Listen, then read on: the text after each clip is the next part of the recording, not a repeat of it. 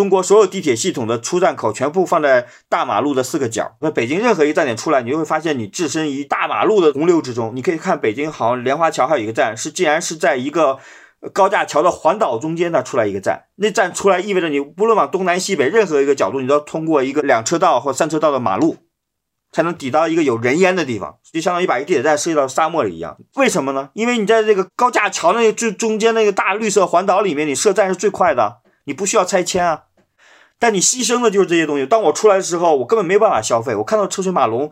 五百米之后外面你要过八条车道的时候，你根本不会去那边去消费。这五百米对我没有任何意义，这种是我的一个障碍物。我现在出来之后，就在一个深渊上，我会走这独木桥过一个深渊，去对面三味 eleven 买一个汉堡嘛。所以这个东西是你的愿景里面有问题，你就追求规模。那当然，你放在沙漠里，你有钱，你你在北京七环修一圈地铁。大家好，欢迎收听《现在进行时》，这是一档由未来预想图推出的播客，关注设计、城市、商业、文化，连接你的理想生活。你可以在苹果、喜马拉雅。Spotify、小宇宙等平台收听到我们的节目，欢迎订阅关注。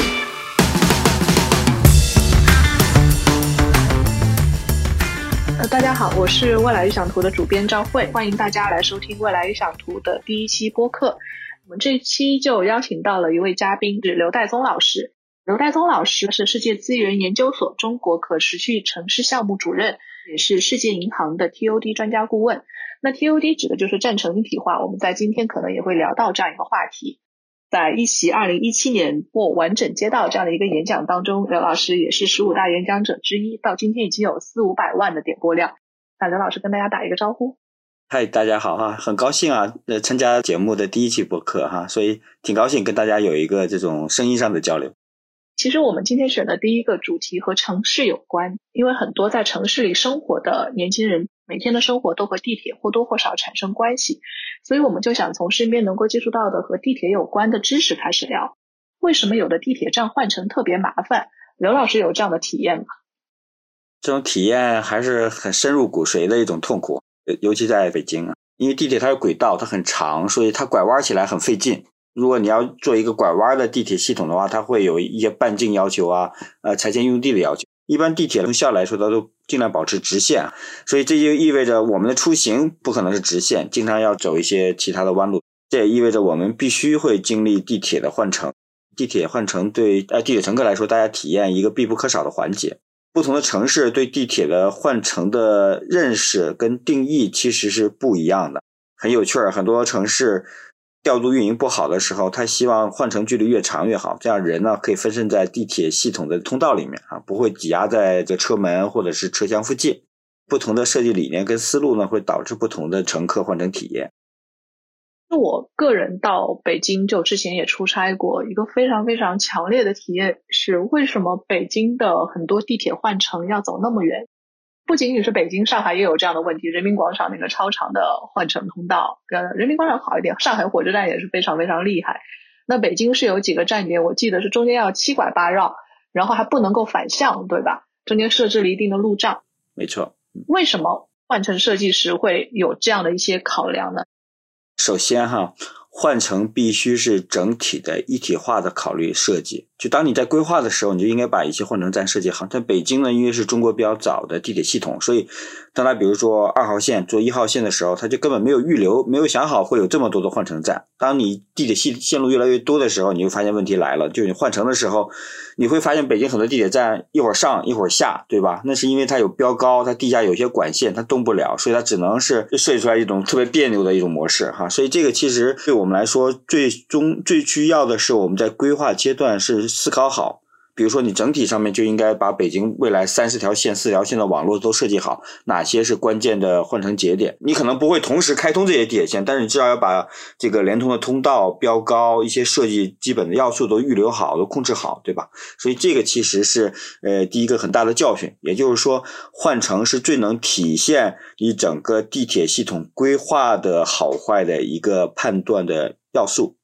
可以看比较好的呃轨道系统，比如像新加坡的、像香港的这种非常好的一体化规划的整个这个轨道呃地铁网络的，它的换乘都可以保证同台换乘。同台换乘，你要求两条地铁线应该有两个平行站，一号线的 A 方向跟二号线的 A 方向可以在第一个站平行换乘，然后你你的一号线的 A 方向跟二号线 B 方向的第二个站，然后反之亦然，所以平行站才能保证大家各个方向都可以同台换乘。北京所有的地铁系统全部是十字交叉，集中在一个呃换乘站上来换乘，所以你压力又很大，所有乘客都得下车，然后需要走很长的距离。这些东西背后反映的是你规划跟设计缺乏综合总体化的思路。这是不是很大程度上是可以归结为历史原因呢？就是说，我们早期在做这个规划的时候，没有想到它后期是还有怎样的这些延展性的功能。第一，我同意这是历史原因啊。东京相对来说就比较好，整体日本的那个地铁系统很很早啊，二战之前就开始建设。它的地铁呢是伴随着城镇化一起来发展的，就是随着东京向外扩张，它的地铁系统呢会超前的建设。这个对我们来说，它就叫做呃公共交通或者地铁来引导城市的发展跟规划。在你设计城市扩张的时候，你就会思考哪些地方需要地铁，你的规划就会统筹的更好。但是在中国呢，由于我们的国力，包括我们缺乏更有远见的这种规划，所以中国的地铁呢，呃，往往是跟随性的，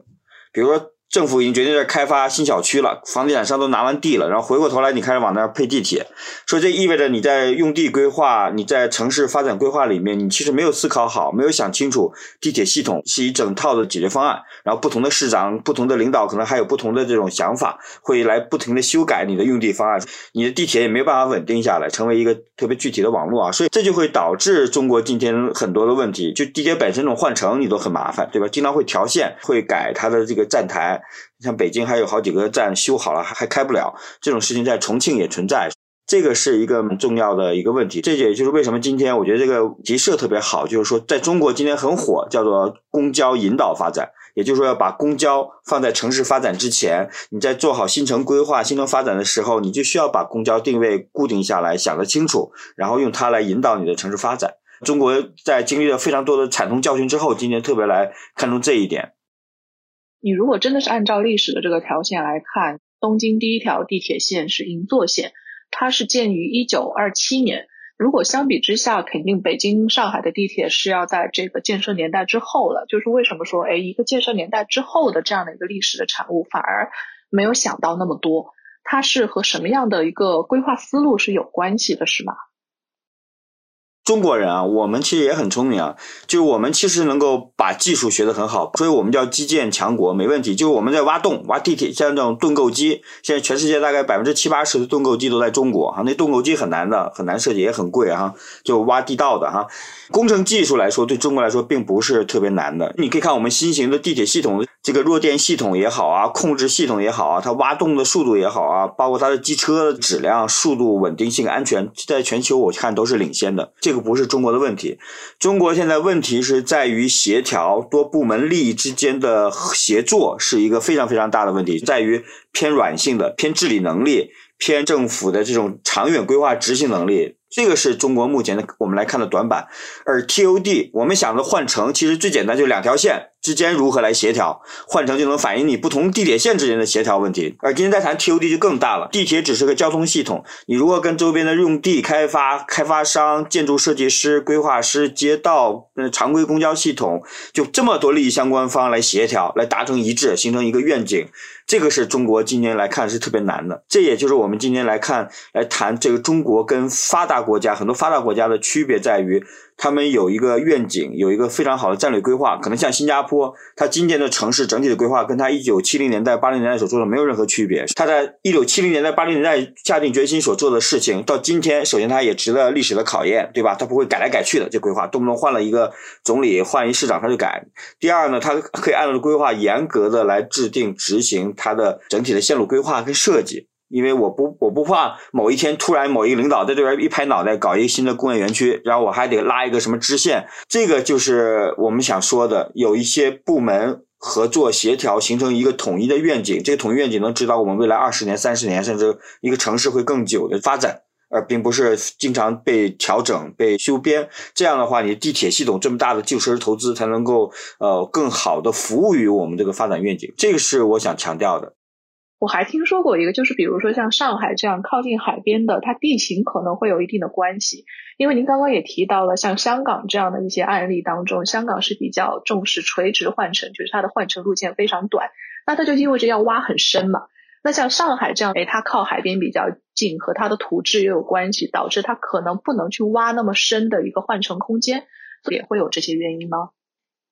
呃，我倒不太认同这个观点，觉得上海的地质没问题。你全中国最高的建筑物全在上海，所以那个地基要打得很深，对吧？它的地基要高过其他地区，所以这种工程性的问题，我不认为是换乘不便呢，或者地铁跟这个城市发展结合起来不便的问题。像中国都可以从海底下修道了，我不认为上海的地铁系统会面临所谓的工程性的难度。嗯，那在您的经验里看，比如说像香港也好，新加坡也好，这样好的换乘体验，它会体现在哪些方面呢？第一，在香港有非常好的同台换乘，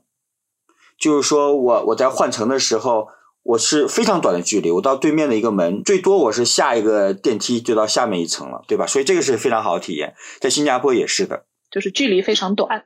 距离非常短，对，因为让所有的乘客快速的进入地铁系统，再离开地铁系统，这个对整个地铁系统的压力是最小的。而像北京很多概念，就像人在地铁系统里绕来绕去，其实你等于把人都留在了你地铁系统里，你压力会更大。这里万一出现踩踏、出现什么电梯的问题啊，你的用户体验会很差。这个第一点就是缩短换乘距离，是对整个系统抗压能力，呃，对整个用户体验、服务质量来说都是很好的。但核心呢，你需要高超的运营调度的能力。也就是说，你这边的线路的抵达跟那边线路抵达相对来说时间能够控好，然后比如开关门的时间能协调的好，大家换乘起来就会非常非常方便。不仅仅是设计问题，还有它运营调度的问题，怎么来控制好这个车辆呃抵站离站的这个时间控制？所以这里面背后呢，就都是施工以外的问题了，都是在于你后期的运营、后期的管理一系列的内容，要结合起你在规划设计时期的思路，来提高服务质量。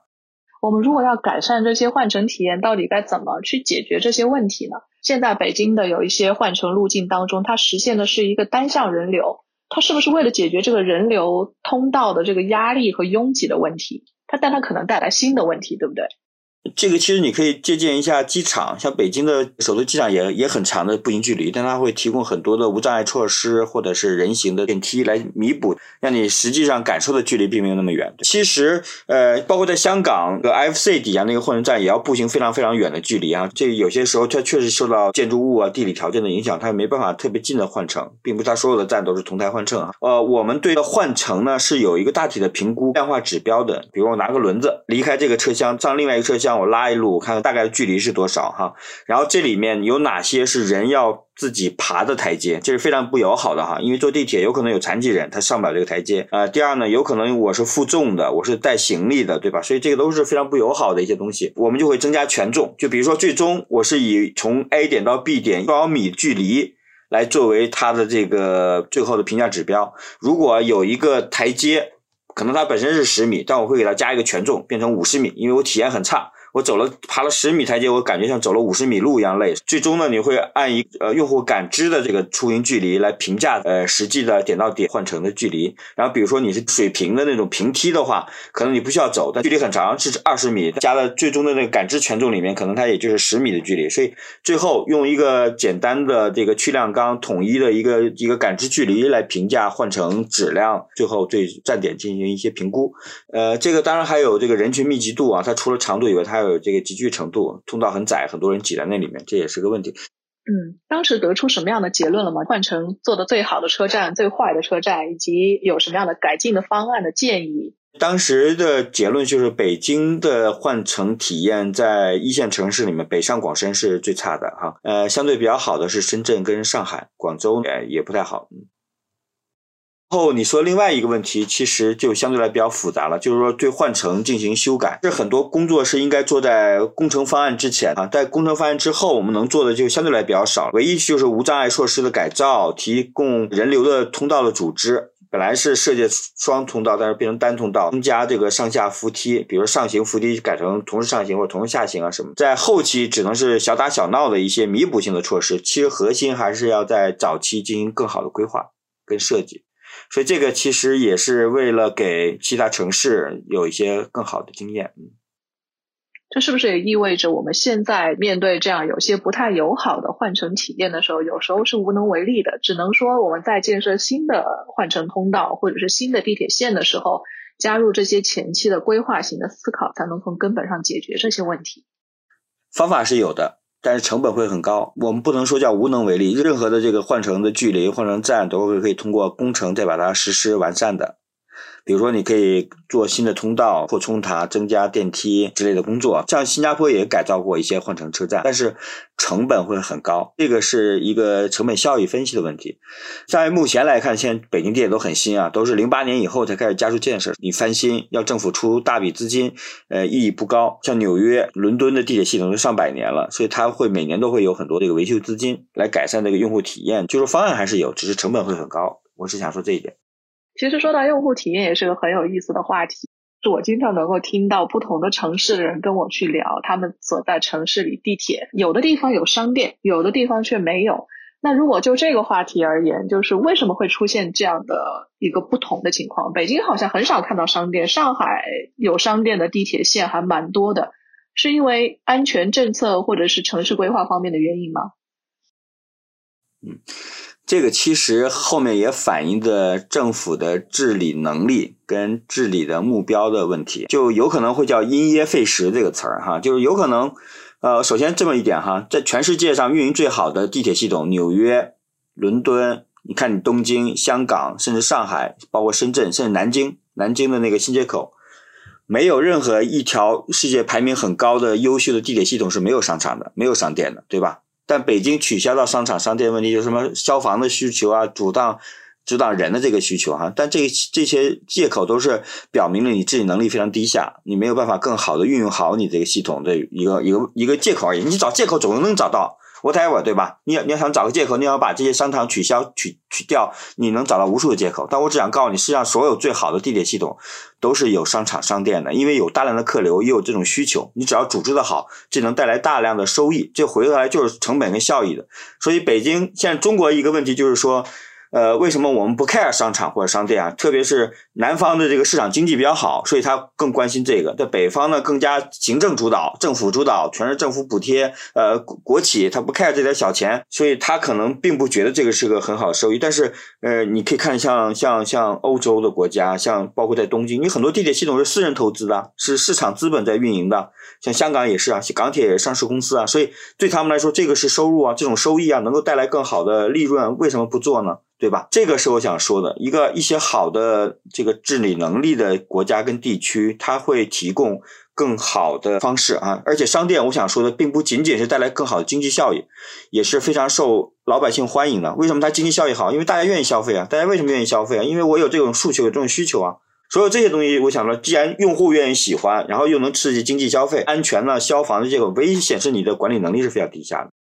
嗯，这个我也蛮有体会的。一个很有效的例子，在东京做的东京站的百年改造，东京站地下就已经完全改造成了一个大型的商圈，它也是有专门的运营机构。所以这个我觉得真的是可以形成相互的一个比较，就是当一个地下站点形成了周边的商圈配套措施之后，它的整个人流量和它这个车站改造完成之前相比，这地下的这个商业活跃度和繁荣度。是大大提升，它也能够带动地上的这些商店街或者是相关的商圈的发展。您觉得这些商店进到地铁之后啊，您的体验上来看，中国除了这些行政管理上的问题以后，就中国可能是还有什么其他的原因阻碍这些？因为我也听说，可能是因为各种主导方不一样，就包括它的管理运营方不一样，这其实就是个很大的运营性的问题了。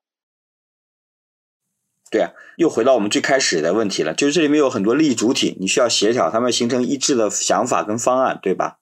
所以我其实可以很很简单举一个例子，呃，北京南站是二零零八年北京为奥运会做的，这算一个很新的概念。当时讲吹嘘都是世界上最牛、最最厉害的一个站，我们特别愿意把北京南站跟的伦敦的国王十字那个站来进行对比，就南站这个蛋壳设计的很漂亮。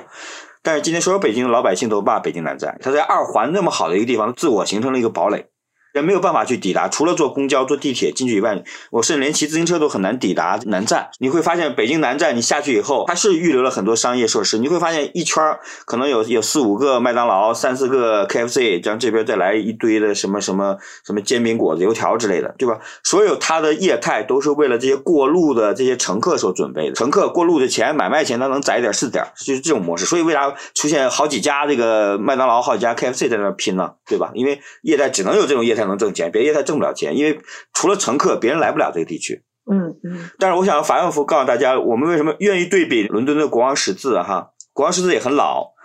但人家国王十字的一个地铁站，当然是高铁跟地铁相结合的一个站，跟北京南站其实很类似，有地铁有高铁哈。为什么对比这个站？那个站可能建筑物没有你北京南站这么炫，这么嗨哈。但是国王十字有一个最牛的地方，就是说它每年的零售额在英国伦敦，它比英国的 High Street 高街一年的零售额还要高，这点你想象不到吧？就相当于北京的南站的一年的零售额，竟然比王府井这个步行街要高，这个大家不可理解吧？要放到中国就不可理解。他到底做了什么呢？然后我告诉你第二件事情，在国王十字站里面哈，他们做过一个很有趣的调查。来这个站消费的消费者啊，只有百分之五十的人是乘客，而另外百分之五十的人是把国王十字当做一个城市的目的地，所以这个就提出了一个新的换乘的概念啊。北京南站我们把它当时定义为就换乘，叫枢纽也好，叫换乘也好。比如说我们把大兴机场定义为枢纽，这跟新加坡把新加坡那新机场定义为城市目的地是不一样的概念。你能理解这一点吗？说的叫枢纽，叫换乘的意思，就是交通功能为主导。你是以大家从一个交通上跑到另外一个交通上为它最核心的功能，所以你让人快速通过是通过型的东西。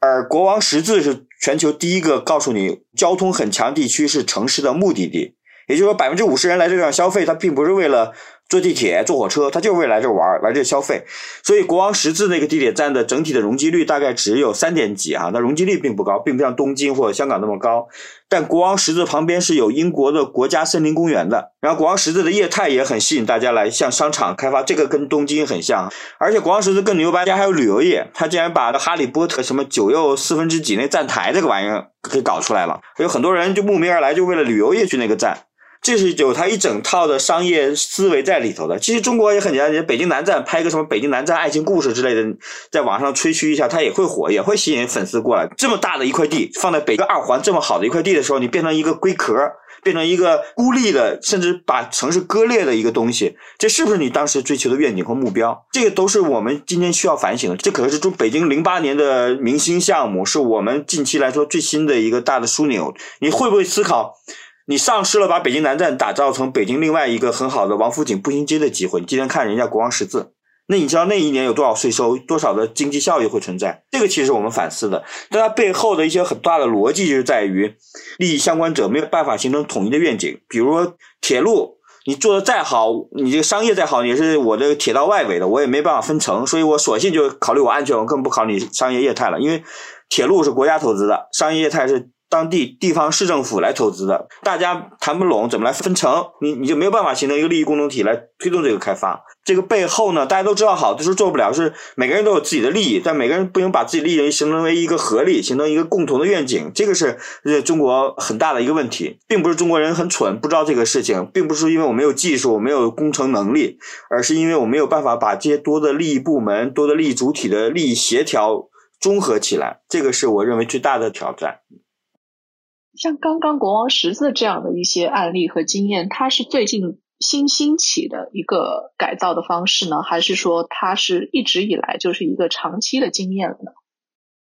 啊，从我的理解，国王十字是长期以来，它你像它控制容积率，它那地方搞一个国家森林公园，让你永远开发不了，其实真的是当一个城市墓地来运营。所以按理来说，我并不认为它是一个突发奇想的，而是一直长期的按照这个方向来走。而最新的案例，你看那个新加坡的那个机场也是的，樟宜机场，嗯，樟宜机场新的那个 terminal 有一个特别炫的那个大瀑布啊什么的。新加坡有很多过路的这种。他就不希望你过路的过来就下来吃碗面条，然后你就另外乘飞机飞罗马去了，对吧？到罗马去消费了。所以我是希望把这个打造成一个，就鼓励你留下来消费，甚至城里的人也把机场当做一个消费地点的这个地方。我土地少啊，我希望这个土地不仅仅是一个交通的过境的换乘的东功能啊，枢纽功能，我希望它有城市目的地的功能，它是一个城市景观啊，是城市标志啊，是一个目的地，大家都来这玩儿，你不坐飞机你也可以来机场来消费啊。这种概念，呃，在张掖的新机场来实现，但你看北京那个大兴机场就不是，你哪怕你请扎哈来设计非常炫的这个建筑物，但是你发现它离人民很远。我只坐飞机才能去，你有没有想过，我大新一代居民为什么没事我不可以去机场吃个饭呢？见个朋友呢？去买个包呢？你有没有想过这些东西呢？对，其实您说的这个，我在东京这边比较有感触的是。像您说到的目的地型的东西，其实是在早期私铁开发的过程当中，像是东京这边的田园都市线，或者是东极的东极东横线，他们的终点站是涩谷，或者是说另外的一条靠新宿那边的站点，终点是新宿，这种靠副都心的这种开发，把站点作为它的核心的一个最终的目的地，那这样的围绕站点上面开发各种百货商场啊，还有周围的商圈运营，这个是在前一阶段的一个开发方式。那现阶段您刚刚说到的，把它作为一个过路型，还是说目的地型？像东京站下面的那个站点呢，就是它有很多卖伴手礼的商店。你说它是给这些过路客的，它可以带一些东京和各地的特产回去，这个是完全把握到乘客型的需求。但是它也有一些给这个 CBD 的人配套的吃饭也好，或者是购物的这些小商店，它这个应该就是一种综合性的开发思路了，对吗？呃，第一件事情啊，我想说，这个目的地型是 cover 住了你的换乘型的，就像我刚才说，国王十字它还有百分之五十乘客是本地乘客啊，百分之五十不是乘客，所以并不意味着我在谈目的地，它就没有过路的。你像张一机场 Terminal Two，它怎么地它也会有过境的枢纽的这个功能哈。中国现在只谈到。公交的交通枢纽换乘，这些都非常强的这种交通概念的东西，而缺乏的是把它当目的地、当场所来运营概念。哎，目的地是在这个呃换乘枢纽或者是交通功能之上再增加的新的功能，所以它并不是个平行关系，而是个包含关系。这是第一件事情哈。第二件事情，我觉得东京特别有趣儿哈，就是东京因为是私铁有经济效益，所以这跟中国的靠补贴、靠政府投入产生了不同的这个方向哈。呃，但是日本呢，有一点特别有趣儿的，就是说它是有非常精准的叫商业业态的设计跟分析的。呃，我需不需要？呃，像比如像东极，在我这个线路端点的那些地方，你是不是打造一个大商场，大家也会去那边消费，会成为目的地？其实也不见得啊。所以它其实是应该有一整套的商业。经营的思路在里头的，它也并不是一蹴而就的。你当时设计好就这种业态，就一定大家就买单，就变成这种目的地。所以这个其实也是蛮有趣的东京的概念。然后你可以看到东京有不同的站，它是有不同的 DNA 的，它并不是同质化。私营企业它比较活跃，它希望把它每一个站呢，能结合周边的需求用途，能够发挥好更好的价值，所以它是有一整套的商业开发逻辑在里头的。所以这个其实也蛮有趣的一点。中国现在到这个阶段还很早啊，能首先让我们商店进入地铁站，我们先把这个事儿解决了，然后我们再来谈什么样的业态、什么样的开发模式能够最优的把这个商业价值发挥出来哈。私铁的这个概念呢，它是把利益和利润给引入进来之后，它会主导企业会如何思考，我们怎么样能够把这条线变得更好。像您刚刚提到田园都市线就是个很明显的例子，就是它一条线要开出来之后，这个设备投资啊，这个固定资产投资有那么多那么多钱，怎么办？它其实就是开发房地产嘛。田园都市那边的房地产开发起来之后，把东京的中产阶级、年轻的中产阶级吸引过去安家之后，那再考虑整个的动线。那你可以平时往东京走，假日的时候、双休的时候怎么办呢？你不能说待在家里，他还想让双休也利用这条线路，所以说反反过头来再开发了这种终点型的百货店，然后这种反向的人流把它利用起来，然后慢慢慢慢中间各个站点的区域化设计啊，还有您刚刚说的那个秋叶原站的这种二次元，还有时代的那个女生的二次元，对吧？还有各种各样的以各个站点为核心的。策略才渐渐勃发起来，这个是私铁在发展当中非常非常活跃的一点，感触也非常深。而且您刚刚提到有一个非常有意思的现象，就是说综合性的这种开发方式，就不仅仅说是目的地，也包括换乘站，这都是融合在一起的。东京融合非常好的一个站是 Gaytree，就是晴空塔。晴空塔这个站呢，它本身对于游客来说是一个目的地，到那边去登高看嘛，看整个城市街景。晴空塔下方，它是一个商业设施联合的地下的一个地铁换乘机构，有私铁也有地铁，还有都营，各种各样的线路都融合到一起。然后里面非常让我意外的就是，它旁边有各种超市和便民的设施，就是说周边的居民很愿意到这个晴空塔附近的商业设施来去购物，在周末或者是平时回家的这个路上，就是它完全把它做成了一个既能够满足游客又能满足本地居民的一个商业模式，这个真的是非常非常厉害的运营方式。哎，这蛮有趣的，嗯。其实核心的呃机构配合也都是面上的话，其实核心是应该形成利益整体。就比如说你把这开发好了，其实顾客的利益是被感受到的，大家一定是愿意来这里消费。然后第二点呢，这种经济效益分配能够反馈为地铁的运营商，能够反馈为商铺的所有者，甚至可以反周边土地的开发商，然后最终反馈到政府的这个投资或者是经济效益。其实今天想谈 TOD 一点，就是说中国不知道为什么地铁这么贵，但大家谈这个。呃，利益的时候却避而不谈，不好好算算清楚，最后核心过来就是卖地。呃，我最近在某一个西部城市评审他们的 TOD 项目，在两条地铁线交汇的一个土地上面，他竟然把呃小汽车的分担率做到了百分之三十，然后告诉我这叫公共交通引导发展。大家容易被短期利益所迷惑，然后缺乏长期的战略思维，然后同时没有办法把这种经济效益。最大化，然后 benefit 所有人，这个其实是蛮可惜的一个事儿。但是我也挺高兴，近年来这个中国整体上面在 TOD 的探讨是越来越多。但核心我们需要突破一些机制上的问题。这个机制上问题呢，呃，还是受限于一些法律啊、一些条管规规范上的东西。这个其实挺难突破的，需要有一些人去做这个事情。回过头来，我们再谈商业运营，再谈这个经济效益，要不然确实是很难推动 TOD 的开发。因因为前端牵涉到太多人了，是吗？比如说有政府关系，有开发商，还有具体的运营商。对我，我就可以简单说一下，北京北站那个项目大概有三十几个甲方。怎么会有那么多？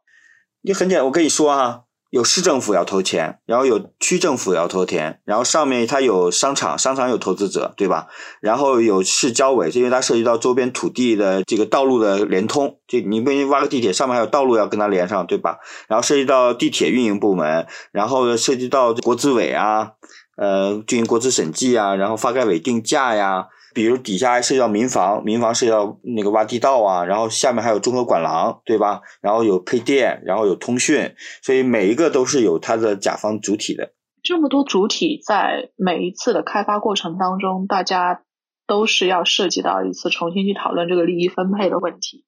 所以说才造成开发的时候速度都非常非常慢嘛。但是不是在地铁领域，在其他领域，就是同样也涉及到多主体的开发速度就非常非常快。这个倒是有一些矛盾了。这个其实是在于整体的轨道的机制在里面，所以其实一个很简单、完全是市场化运营的东西，我觉得它也能玩得很好，在中国也可以玩得很好啊。比如说什么共享单车啊，这个网约车啊，这完全市场的东西，不需要政府来干预的，市场它就玩起来了，对吧？另外一种呢，要不就完全是政府来搞定的事情，比如说高铁就很明显是政府来搞定的，对吧？所以它可以很快推。中国修高速公路。修什么机场、修什么码头都很快，因为这完全是封闭的，政府能够一手操办的事情，也很好啊。但 TOD 这个事情在于政府